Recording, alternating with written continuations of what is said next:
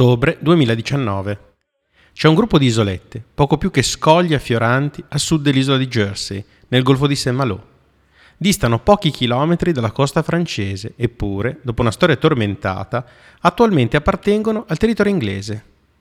Solo una cinquantina di metri di terra e roccia rimangono sempre emersi, anche durante l'alta marea, e su questa striscia di terra ci sono una decina di costruzioni in pietra, che sono note soprattutto per essere le costruzioni più meridionali delle isole britanniche. Si chiamano le Minkers e sono così piccole che su Google Maps, se non attivate la visualizzazione satellitare, non sono nemmeno tracciate. Un mercoledì pomeriggio, verso le 5, quando il sole sta calando, una barca di 8 metri si avvicina all'isola principale di questo microscopico arcipelago, la Maîtresse. Alcune persone scendono, issano un'asta con una curiosa bandiera a strisce orizzontali, blu, bianca e verde. Con gli stessi colori dipingono le porte di alcuni capanni dei pescatori. Poi, come sono arrivati, se ne vanno, in silenzio, tornando verso le coste francesi. Non è la prima volta che succede una cosa simile, e dietro questi gesti, tra il simbolico e il goliardico, c'è la figura di Jean Raspail. Esploratore, scrittore, personaggio eccentrico, monarchico, ultracattolico, autore di libri come Il campo dei santi, diventato testo di riferimento dei gruppi di estrema destra e di suprematisti bianchi, neofascisti e neonazisti, Jean Raspail è stato anche console generale di uno Stato che non esiste, Araucania.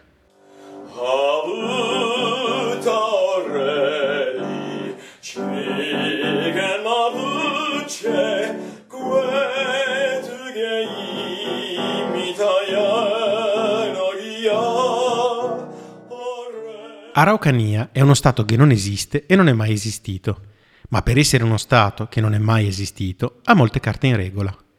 Ha una sua bandiera, a tre bandi orizzontali, in alto l'azzurro dell'oceano, al centro il bianco dei ghiacciai di montagna e in basso il verde delle praterie. Ha avuto una Costituzione, un governo, una capitale, una moneta, un inno nazionale e dei confini ben precisi, oltre ad aver avuto ben sette re e una regina, di cui uno ancora in carica. Ma per capire cosa sia il regno di Araucania e da dove abbia avuto origine, bisogna fare un passo indietro nel tempo e andare in Francia, a Chourgnac, nel 1825. In questo minuscolo e sperduto paesino della Dordogne, il 12 maggio di quell'anno, nasce Antoine Tunon, ottavo di nove figli di un macellaio di nome Jean Tunon. Il padre guadagna abbastanza da permettergli di studiare e nel 1851 Antoine diventa avvocato nella cittadina di Périgueux. Ma per Antoine quella vita di provincia, fatta di scartoffi e burocrazia, è troppo noiosa. Antoine sogna, sogna la gloria, i viaggi, le avventure. Sogna di ridare alla Francia una nuova terra, al di là dell'oceano, per compensarla della perdita del Canada e della Louisiana. Un giorno legge un libro, La Araucana, di Alfonso de Ersilla, un poema che racconta le gesta epiche degli spagnoli nella conquista del Cile e capisce che c'è un immenso territorio in Sud America che non è ancora stato attribuito chiaramente ad una nazione ed è al momento conteso tra il Cile e l'Argentina. Ne parla con i suoi confratelli massoni, dice di voler partire per la Raucania e fondare un nuovo regno, di cui chiaramente lui sarà sovrano. Nel 1857 Antoine vende la sua licenza di avvocato, la sua famiglia si indebita di 25.000 franchi, tutto per permettergli di partire e realizzare il suo a dir poco ambizioso progetto. Nel giugno del 1858 Antoine lascia la Francia e da Southampton, in Inghilterra, salpa per il Cile. Il 22 agosto è a Coquimbo, in Cile. Prima si stabilisce a La Serena, poi a Valparaiso e a Santiago. Finalmente, dal porto di Valdivia parte il suo lungo viaggio verso Araucania. Il primo contatto con le tribù locali è con Quilapan, un capo militare dei Mapuche, il popolo che occupa queste terre cercando di respingere le invasioni cilene. In qualche modo Antoine riesce a convincerlo che le sue intenzioni sono pacifiche e anzi di supporto alla battaglia per l'indipendenza di Araucania. Promette il supporto della Francia, promette armi, promette fondi, promette di diventare il paladino dell'indipendenza mapuche. Ingenui o disperati, o forse entrambe le cose, i Mapuche gli credono e lo fanno entrare nel loro territorio. Qui le sue promesse gli valgono la simpatia di diversi capi tribù, i quali forse in Antoine vedono la loro ultima speranza di combattere contro l'invasione cilena con una pur minima possibilità di vittoria. Forse davvero Antoine li può aiutare, metterli in contatto con l'Europa, far diventare la loro questione una questione internazionale, la loro sopravvivenza qualcosa che importi a qualcuno anche al di fuori delle praterie dei loro territori. Antoine forse gli dà l'illusione che qualcun altro nel mondo, persino nella lontana Europa, sappia della loro esistenza, della loro sofferenza e voglia intervenire in loro favore.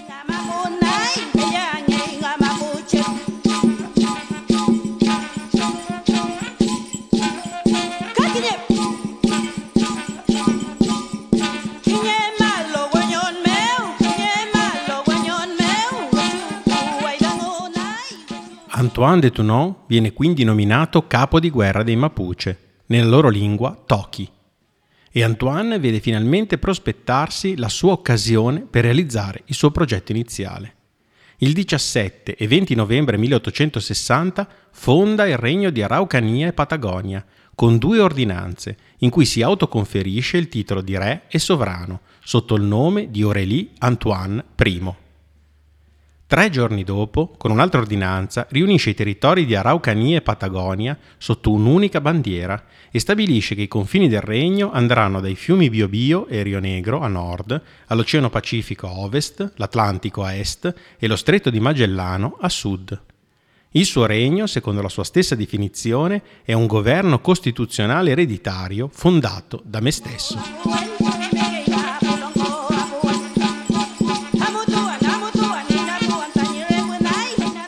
Purtroppo i politici per costituire un governo scarseggiano, visto che i Mapuche non sanno leggere né scrivere, tantomeno nelle lingue europee.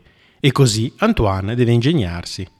Inventa di sana pianta due ministri, Lachaise e De Fontaine, e si allena a scrivere con tre calligrafie diverse, in modo che le leggi che promulga siano emesse, di volta in volta, dal re, dal primo ministro Lachaise o dal guardasigilli De Fontaine. Chiede aiuto alla madrepatria, alla Francia, ma ovviamente non ottiene risposte. Ora, se fin qui le autorità cilene avevano considerato la faccenda come l'aneddoto di uno squinternato europeo che vaneggia da qualche villaggio sperduto in cui crede di essersi fatto re, ora devono dimostrare, non tanto ad Antoine, ma ad altri che potrebbero arrivare, meglio organizzati e con più mezzi a disposizione, che quei territori non sono alla mercé del primo avventuriero colonialista che passa ma che sono già parte del controllo cileno e che gli altri stati possono anche mettersi l'anima in pace, non ci sono più terre vergini da conquistare in Sud America. Il 5 gennaio 1862 Antoine de Toulon è arrestato dalle autorità cilene e processato. Si chiedono dieci anni di prigione per il crimine di disturbo dell'ordine pubblico. Ma il giudice Matus, che emette la sua sentenza il 19 luglio di quello stesso anno, decreta che nel momento in cui il crimine ha raggiunto il punto d'inizio della sua esecuzione, Monsieur de Toulon era pazzo. Antoine viene richiuso in un manicomio di Santiago, dove un membro della sua famiglia potrà reclamarlo, mentre tutte le spese di rimpatrio saranno sostenute dall'incaricato degli affari francesi. Antoine si appella alla sentenza, che però viene confermata il 2 di settembre. L'imputato è pazzo. Le autorità cilene lo espellono e il console francese lo mette su una nave per la Francia il 28 ottobre 1862.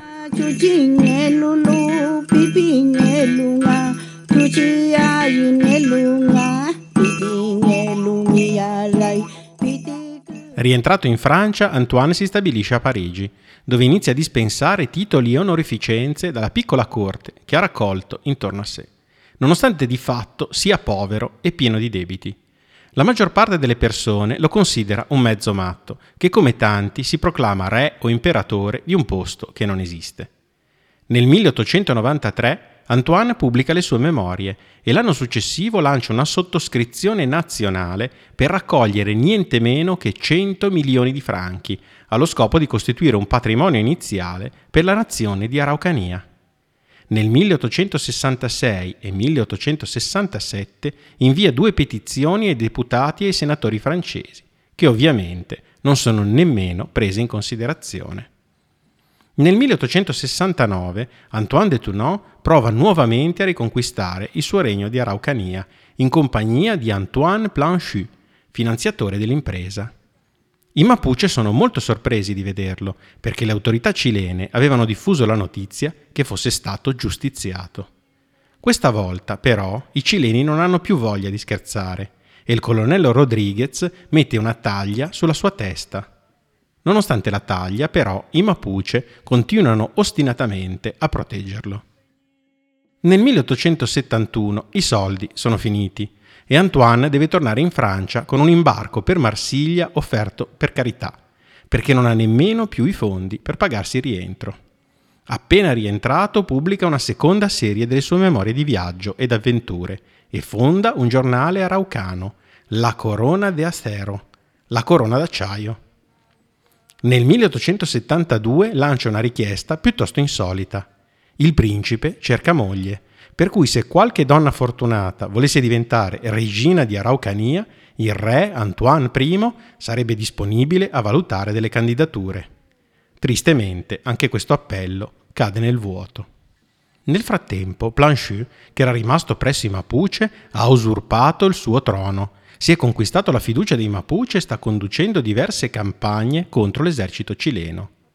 Antoine fa pubblicare una nota in cui ribadisce seccamente che Monsieur Planchu non è a capo degli affari pubblici di Araucania, ma la carriera di usurpatore di Planchu ha breve durata e si conclude in un corso d'acqua dove viene ritrovato a galleggiare a pancia in giù, misteriosamente annegato.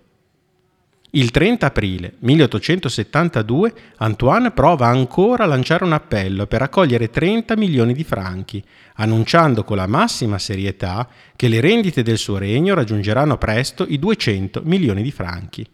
Si tratta quindi di un ottimo affare, dice Antoine, ma nessuno gli crede. Nessuno crede nemmeno che questa araucania esista in verità e la cosa finisce ancora una volta nel nulla.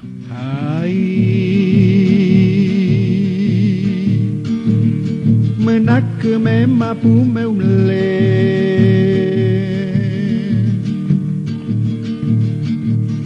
ne chen ni pem knue teu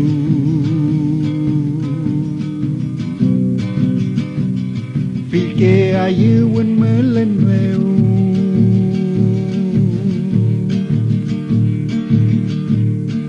Păta toam ke ni piu kie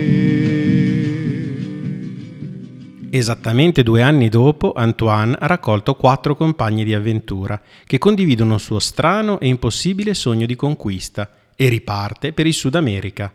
Ma stavolta il suo tentativo si spegne addirittura in mare. Viene arrestato durante il viaggio, incarcerato appena arrivato in porto a Buenos Aires. In ottobre viene espulso e rimpatriato in Francia, dove ormai senza un soldo in tasca vive in miseria e dimenticato da tutti. Nel 1874, non si sa bene come, riesce dal suo esilio francese a disegnare e far stampare qualche esemplare della moneta del regno di Araucania. E nel 1876 Antoine tenta l'ultimo disperato viaggio verso il suo regno perduto. Durante il viaggio verso la Patagonia dall'Argentina viene derubato e consegnato alle autorità cilene che lo rispediscono in Argentina. Lo trovano incosciente in una strada di Buenos Aires, gravemente malato. Deve essere operato d'urgenza e si salva per miracolo. Appena ristabilito, il consolato francese lo rispedisce in Francia con un passaggio di quarta classe. Rientrato in Francia, torna nelle sue regioni d'origine, in Dordogna, dove l'arcivescovo di Bordeaux, venuto a conoscenza della sua sfortunata sorte, si impietosisce e si interessa per sostenerlo. Nel frattempo cerca di vivere vendendo brevetti di un ordine di cavalleria da lui stesso inventato, ma con scarsissimo successo economico.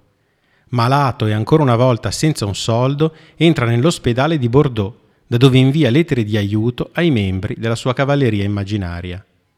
Dopo tutti i suoi sfortunati tentativi di riconquista del suo regno, Antoine de Tournon, completamente rovinato economicamente, gravemente malato, muore a Tourtoirac, in Dordogna, il 17 settembre 1878, a 53 anni, mentre è ospite del nipote Adrien, macellaio del paese. Sul suo atto di morte il sindaco di Tourtoirac riporta Antoine de Tounon, ex re di Araucania e Patagonia. Quanto ai territori dei Mapuche, verranno spartiti nel 1902 tra Cile e Argentina, sotto l'arbitrato internazionale della Gran Bretagna. Nel 1965 viene costituita l'associazione non governativa Auspice Stella, con lo scopo di sostenere gli sforzi del popolo mapuche nella loro lotta per l'autonomia e l'autodeterminazione e di mantenere vivo il ricordo di Antoine de Tounon e del suo regno di Araucania e Patagonia. Nel 1981 lo scrittore Jean Raspail, di cui abbiamo già parlato all'inizio della puntata, scrive un romanzo su di lui intitolato Io, Antoine de Tounon, re di Patagonia, che vince anche il Gran Premio del romanzo dell'Accademia francese. Nel 2016 un monumento viene eretto a Tourtoirac, davanti alla casa in cui Antoine è morto, inaugurato dal sindaco e finanziato dall'associazione Auspice Stella. Anche a Chorgnac, suo luogo natale, l'associazione fa costruire un medaglione a memoria dell'avventuriero francese più sfortunato di tutti i tempi. Ad entrambe le cerimonie partecipa Antoine IV, al secolo Jean Michel, successore di Antoine I nella linea ereditaria dell'ipotetico regno di Araucania, che dalla morte del primo sovrano non si è mai interrotta. Nel marzo del 1882, tre anni e mezzo dopo la morte di Antoine I, Achille Laviard, che era stato suo segretario, tirerà fuori un testamento olografo di Antoine in suo favore, in cui lo si nomina erede e successore al trono di Araucania e Patagonia. Dopo aver fatto firmare un atto di rinuncia all'erede naturale, Adrien, il macellaio nipote di Antoine che l'aveva ospitato nei suoi ultimi giorni, Achille si proclama pretendente al trono col nome di Achille I. Alla sua morte, nel 1902, la successione passerà al medico e letterato Antoine Hippolyte Cros, ovvero Antoine II, e poi a sua figlia, Lord Thérèse Cros, unica regina pretendente al trono di Araucania.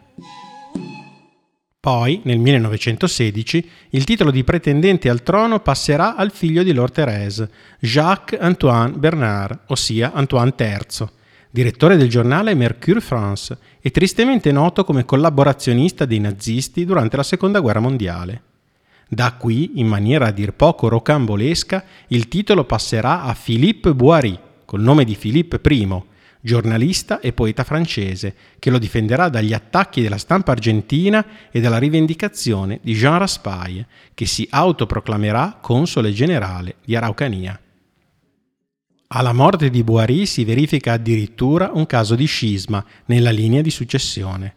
Mentre ufficialmente viene nominato Jean-Michel Parasitili di Para, candidato da un consiglio del reame, un misterioso testamento di Filippo I emerge e un gruppo di irriducibili designa come nuovo re Stanislas Parvulescu, un giovane negoziante di sigari di 21 anni, con il titolo di Stanislas I.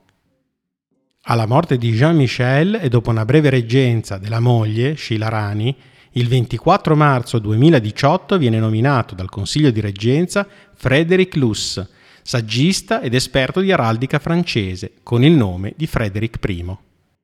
La quantità di ordini, medaglie, croci, onorificenze emerse e concepite per questo regno di fatto immaginario è sterminata, ed elencarle tutte è quasi impossibile. L'ordine principale, creato da Antoine I, è la Società della Costellazione del Sud, con il compito di custodire l'istituto del regno e di civilizzare i Mapuche con il cristianesimo, le scienze, le arti, i mestieri, il commercio e l'agricoltura.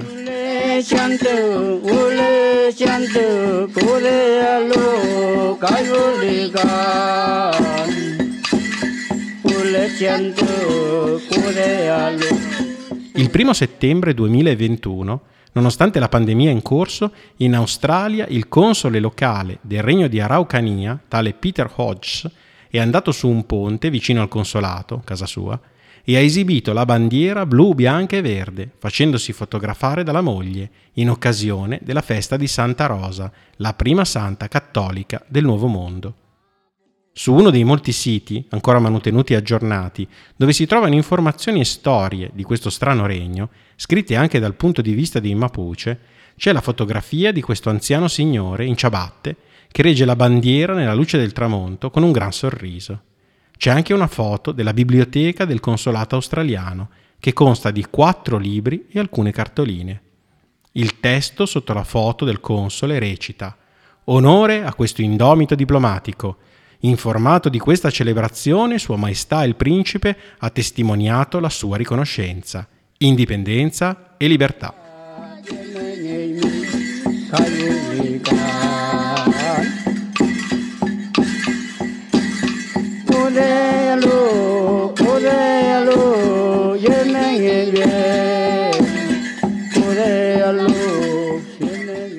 Al di là dello strano circo di personaggi radunati intorno a questo fantomatico regno, resta una curiosità storica e politica importante.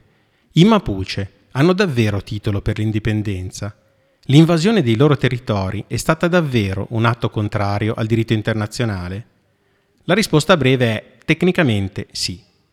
Nel 1641, nei campi di Quillin, si svolse un incontro diplomatico tra le autorità spagnole e i rappresentanti del popolo Mapuche. Gli spagnoli avevano bisogno di concentrare il proprio sforzo bellico in patria, dove era scoppiata la rivolta dei mietitori catalani, e quindi concessero un trattato di pace ai Mapuche unico nella storia per quanto riguarda i rapporti tra europei e popolazioni indigene del Sud America. Questo trattato, che sanciva il fiume Biobio come confine settentrionale del territorio dei Mapuche, fu successivamente confermato dalla Spagna in 28 trattati bilaterali. Fu inoltre ratificato dalle repubbliche di Cile e Argentina al momento della loro formazione. La sacralità di questo confine settentrionale fu difesa negli anni successivi e sta di fatto che il territorio a sud dei fiumi Biobio e Colorado non fu mai conquistato dalla corona spagnola. La dichiarazione di indipendenza pronunciata dalle repubbliche di Cile e Argentina non alterò nell'immediato i termini di tale accordo. Al contrario, entrambi gli stati siglarono nuovi trattati con la nazione dei Mapuche e costruirono barriere fortificate sul confine, condividendole con il popolo Mapuche. Negli anni successivi, tuttavia, entrambe le repubbliche mostrarono atteggiamenti sempre più bellicosi. Nonostante gli accordi formali, nel 1862 i due stati intrapresero un'invasione militare congiunta del territorio dei Mapuche.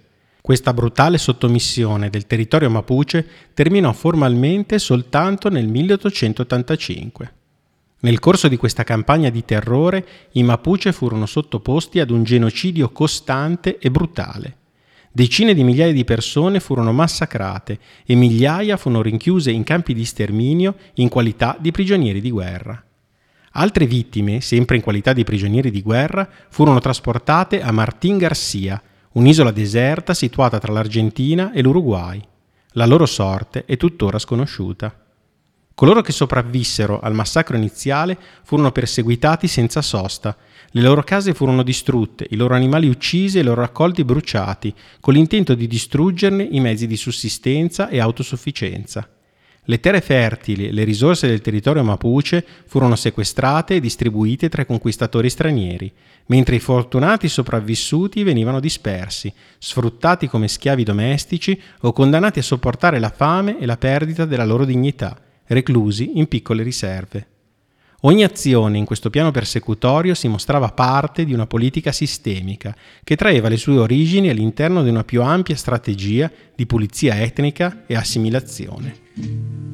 Anoche soñé con flor de copihue, anoche soñé con flor de copihue.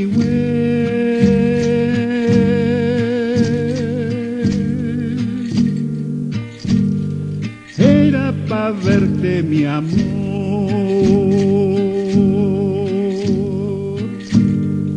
Vamos bailando, vamos saltando,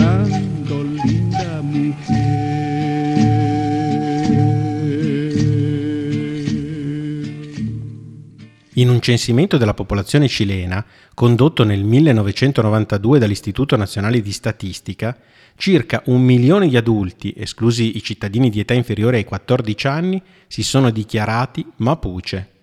È stato calcolato che circa 300.000 abitanti dell'Argentina siano Mapuche.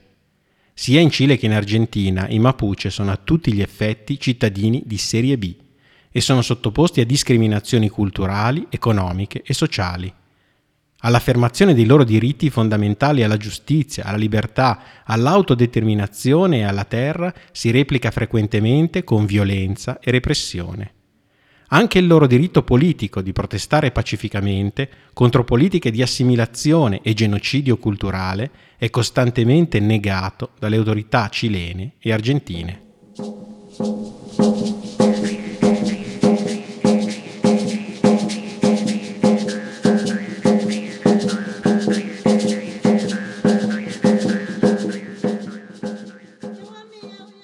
L'11 novembre 2017 Papa Benedetto XVI ha proclamato santo il primo indio del Sud America.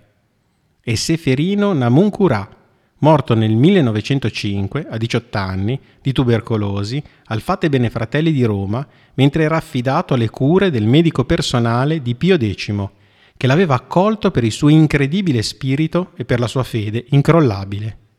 Seferino era il figlio di Manuel Namuncurà, l'ultimo grande cacico delle tribù indio-saraucane, che nel 1883 dovette arrendersi alle truppe della Repubblica Argentina. La pequeña mia rey, la pequeña mia rey, muy entretenida está, muy entretenida está, al compás de una